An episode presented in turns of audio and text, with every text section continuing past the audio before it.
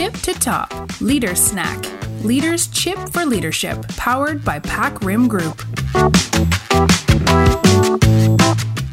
สวัสดีคุณผู้ฟัง Leader Snack Podcast ทุกท่านค่ะ ร่วมรับฟังสาระดีๆ เคี้ยวง่ายๆ ได้ประโยชน์เหมาะสำหรับผู้นำทุกคน ดิฉันแอปเปิลกนกกร วันนี้เรายังอยู่กันในหัวข้อที่เกี่ยวเนื่องกับเรื่องของเบิร์นเอาท์นะคะ และแน่นอนค่ะที่ขาดไม่ได้ก็คือพี่สายป่านที่จะมาร่วมพูดคุยไปกับเปิลค่ะ สวัสดีค่ะพี่สายป่าน สวัสดีค่ะเปิ้ลค่ะ เมื่อ 2 ตอนที่แล้วนะคะพี่ป่าน EP 12 และ 13 เนาะเราเริ่มต้นกันตั้งแต่วิธีส่องสัญญาณค่ะ ว่าจะรู้ได้อย่างไรว่าลูกทีมกำลังเบิร์นเอาอยู่ ต่อมาก็เป็นวิธีป้องกันไม่ให้ลูกทีมเบิร์นเอานะคะ ซึ่งก็มีเสียงตอบรับมาอย่างดีเลยนะคะ ว่ารอฟังต่อเลยค่ะ พี่ป่านสำหรับ EP นี้เนาะที่เราจะพูดถึงวิธีรับมือละค่ะ ในกรณีที่ลูกทีมเบิร์นเอาจนถึงขั้นอาจจะเครียดเรื้อรังนะ หรืออาจจะซึมเศร้าไปแล้วอะค่ะ ซึ่งจริง ๆ พี่ป่านคะเปิ้ลก็รู้เนาะว่ามันเป็นหน้าที่ของหัวหน้าอีกเช่นกันค่ะ ในการดูแลสุขภาวะ หรือภาษาอังกฤษเขาเรียกว่า well being ของลูกทีม แต่เอาจริง ๆนะคะ เราก็ไม่ใช่ผู้เชี่ยวชาญด้านนั้นเนาะเพราะฉะนั้นมันจะมีวิธีดูแลลูกทีมกันยังไงดีคะเราจะได้ทำได้ถูกทางเนาะรับมือได้แค่ไหนกันคะพี่ป่าน ค่ะเปิ้ลพี่ว่าส่วนใหญ่แล้วเนาะหัวหน้าก็มักจะมีเจตนาที่ดีค่ะ แล้วก็รู้แหละว่ามันเป็นหน้าที่ของเราเนาะที่ต้องเข้าไปช่วยเวลาที่ลูกทีมเกิดภาวะเครียดหรือซึมเศร้าค่ะ แต่ว่าพอจะทำกันจริง ๆ ขึ้นมาก็อย่างที่เปิ้ลบอกเลยค่ะ คือมันจะทำไม่ค่อยถูกอะ่ะ โดยเฉพาะเรื่องที่มันเปราะบางเนาะอย่างเรื่องของจิตใจอ่าวันนี้พี่ก็เลยอยากจะมาแชร์แบบนี้ค่ะ เอาสิ่งแรกก่อนเลยนะคะ ที่เราพอจะทำได้ก็คือหนึ่งค่ะ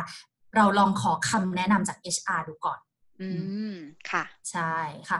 ซึ่งพี่เข้าใจนะคะว่าปกติแล้วเนี่ย เรามักจะไม่อยากทำให้เรื่องแบบเนี้ยมันเป็นเรื่องราวใหญ่โตหรอก เราอาจจะคิดว่า อืมน่ะเดี๋ยวน้องก็คงจะหายเอง มันอาจจะเป็นอาการจิตตกช่วงสั้น ๆ มั้งอะไรอย่างเงี้ยนะคะ แต่ว่า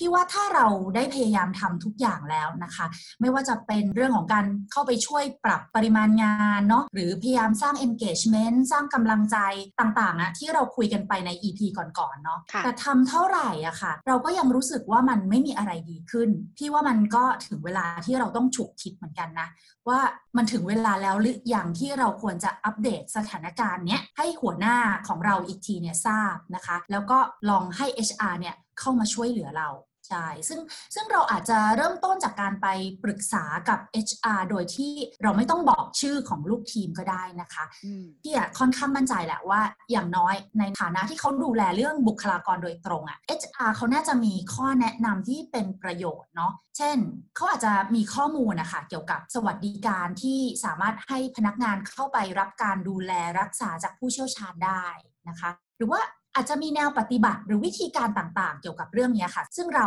ที่ไม่ใช่ HR เนี่ยเราอาจจะไม่เคยรู้มาก่อนอืมดีค่ะพี่ป่าน เพราะว่าใช่ใช่จริง ๆ หลายครั้งเราเองอาจจะมองว่าเรื่องนี้มันมันเซนซิทีฟหรือมัน p r i v a t ซึ่งมันก็ p r i v a t แหละเนาะอืมเลยพยายามที่จะแบบฟิกซ์ปัญหาด้วยตัวเองก่อน หรือว่าเรากลัวว่าถ้าเราไปบอกหัวหน้าเราอีกที เราจะดูแย่หรือเปล่าอะไรอย่างเงี้ยใช่ไหมคะอืมอืมอะเพราะฉะนั้นข้อแนะนำอันแรกก็คือว่าอย่าดำเนินการเรื่องนี้คนเดียวเนาะใช่แต่เราสามารถใช่ชวน HR หรือหรืออัปเดตหัวหน้าเราอาจจะมีหลาย ๆ มุมมองมาช่วยเราได้ค่ะ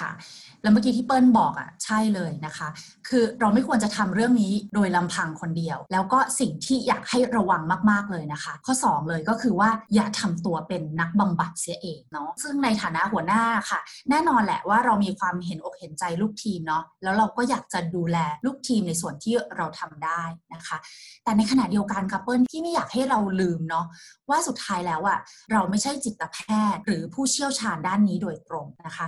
ยิ่งถ้าลูกทีมของเราอะค่ะมีอาการถึงขั้นเป็นโรคซึมเศร้าแล้วเนี่ยพี่ว่าเรายิ่งต้องสนับสนุนให้เขาได้รับการดูแลจากมืออาชีพจริง ๆ ซึ่งเมื่อเรามีโอกาสนะคะ เรามีจังหวะดีๆ เราอาจจะลองพูดกับเขาด้วยประโยคประมาณนี้นะคะ สมมติค่ะสมมติว่าลูกทีมชื่อ A ละกันนะคะอะถ้าพี่เป็นหัวหน้านะพี่อาจจะพูดกับ A ว่า A พี่เป็นห่วง A มากนะ แล้วก็จะพยายาม support เรื่องงานอย่างเต็มที่เลย เพื่อให้ A รับมือกับงานได้ดีขึ้น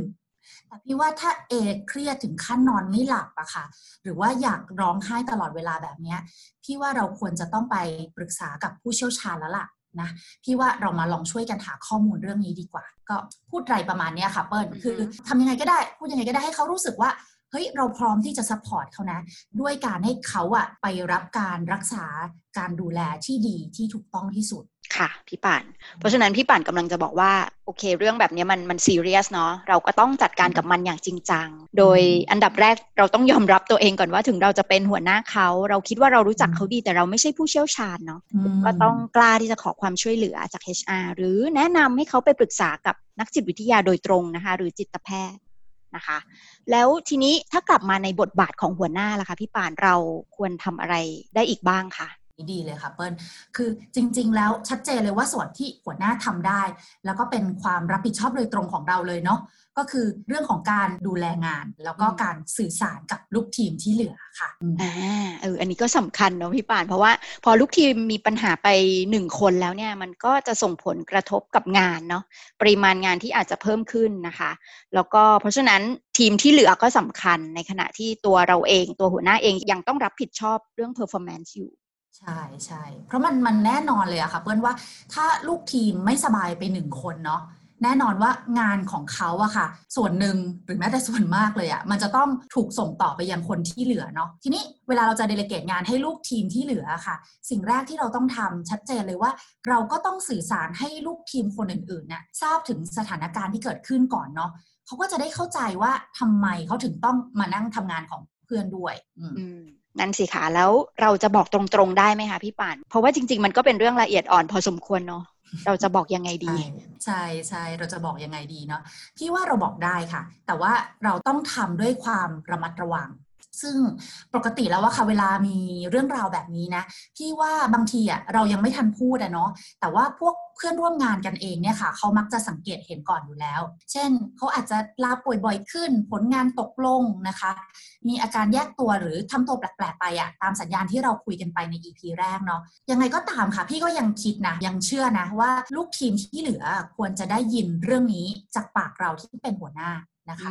ไม่อยากให้เขาไปได้ยินจากคนอื่นๆน่ะแล้วมันอาจจะเอาไปลือการเมาส์กันต่างๆ นานาผิดๆถูกๆแต่ว่ามันก็มีข้อระวังนิดหนึ่งเหมือนกันนะคะเบิ้ลคือว่าก่อนที่จะแชร์เรื่องราวเหล่านี้ให้ทีมทราบอะค่ะ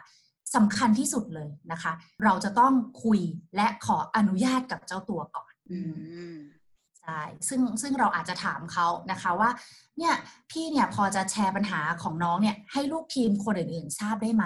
นะคะ เพราะในระหว่างที่น้องหายตัวไปเนี่ยหรือว่าต้องลดงานลงเนี่ยพี่ในฐานะหัวหน้าเนี่ยต้องมีคำอธิบายขณะเดียวกันเราก็อาจจะต้องถามเขาด้วยค่ะ คือเมื่อกี้พี่บอกว่าเราจะต้องขออนุญาตเจ้าตัวก่อนนะ คำถามต่อมาคือเราต้องถามเขาด้วยว่าเราแชร์ได้มากน้อยแค่ไหนเพราะว่าบางคนอาจจะมองมองเรื่องแบบนี้เป็นเรื่องปกติเนาะหรือว่าถ้าเขาสนิทกับเพื่อนร่วมทีมมากๆเนี่ยบางทีเขาโอเคแหละที่จะเล่านะคะ แต่ว่าบางคนก็ก็ไม่อยากเปิดเผยอะค่ะเปิ้ลคือไม่อยากให้พูดถึงเลย ไม่อยากให้เราเปิดเผยรายละเอียด ไม่อยากให้ใครมาถามมาคุยกับเขาเรื่องนี้เลย เพราะว่าเขากำลังจิตตกอยู่ ซึ่งก็พอพอเข้าใจได้ใช่มันก็เป็นสิทธิ์ของเขา ใช่ใช่ทีนี้ถ้าเจอสถานการณ์แบบนี้อะ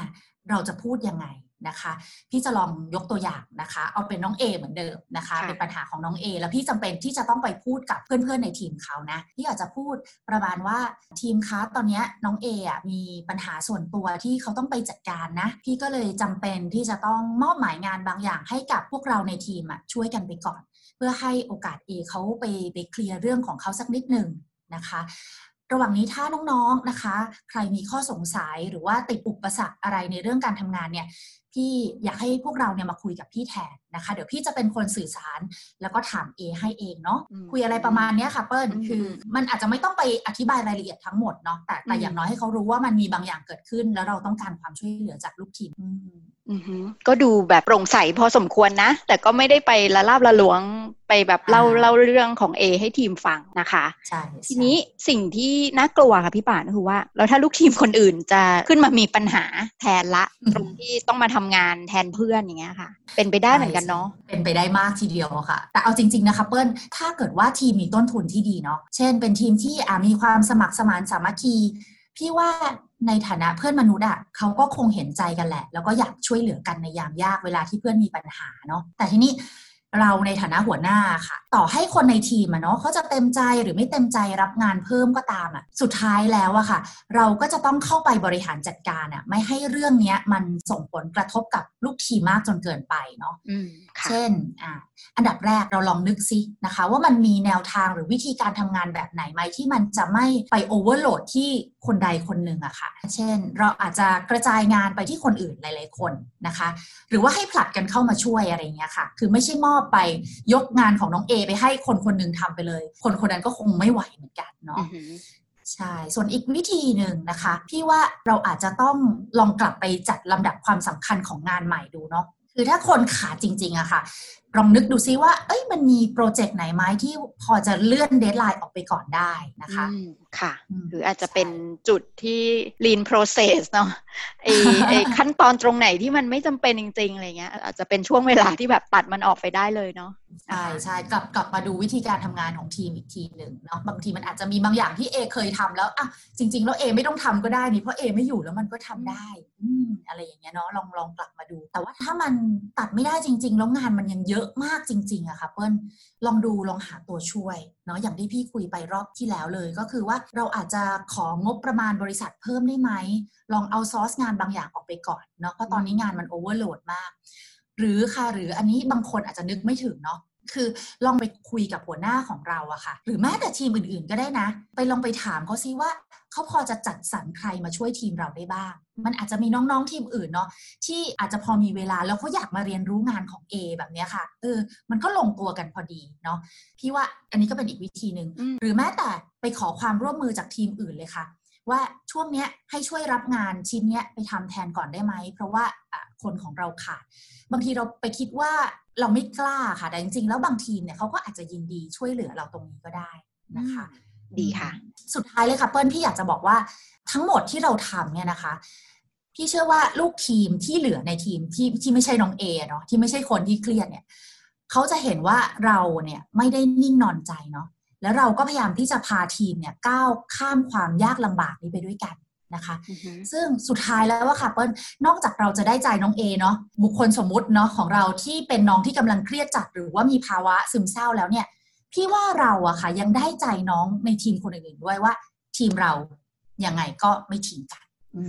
อันนี้ชอบมาก ๆ แล้วก็เปิ้ลเห็นด้วยนะ มันก็เป็นช่วงเวลาพิสูจน์ความเป็นผู้นำเหมือนกันนะคะพี่ป่า แล้วก็เด็กๆเเขาก็มองเราอยู่นะว่า เอ๊ะ ถ้าถึงตอนที่หนูอาจจะไม่พร้อมอาจจะป่วยอะไรเงี้ยนะ แล้วพี่จะปฏิบัติกับหนูยังไง อะไรประมาณนี้นะคะ โอเค ชัดเจนมากค่ะพี่ป่านแล้วก็ครบถ้วนเลยนะคะสำหรับซีรีส์เบิร์นเอาวันนี้นะคะ เราได้ทั้งทิปส์แล้วก็เทคนิคเนาะตั้งแต่วิธีสังเกต วิธีป้องกันมาจนถึง EP นี้คือเป็นวิธีการจัดการละกับปัญหาในกรณีที่มันลุกลามไปถึงขั้นลูกทีมเครียดเรื้อรังหรือเป็นซึมเศร้านะคะ ต้องขอบคุณพี่ป่านมาก ๆ เลย ฉะนั้นข้อคิดสุดท้ายนะคะที่อยากจะฝากไว้กับผู้ฟัง Leader Snack ทุกท่านก็คือ อย่าลืมใช้หัวใจในการดูแลลูกทีม และอย่าใช้เขาเหมือนใช้กระดาษทิชชู่นะคะ ที่พร้อมจะใช้แล้วก็ทิ้งไป อย่างที่พี่ป่านฝากไว้ตั้งแต่ EP แรก ฝากกดติดตาม Leader Snack ได้ทั้งใน YouTube, SoundCloud, Spotify และ Podbean นะคะ เพื่อไม่พลาดสแน็คดีๆ พร้อมเสิร์ฟแบบนี้สำหรับวันนี้เราสองคนขอลาไปก่อน สวัสดีค่ะ สวัสดีค่ะ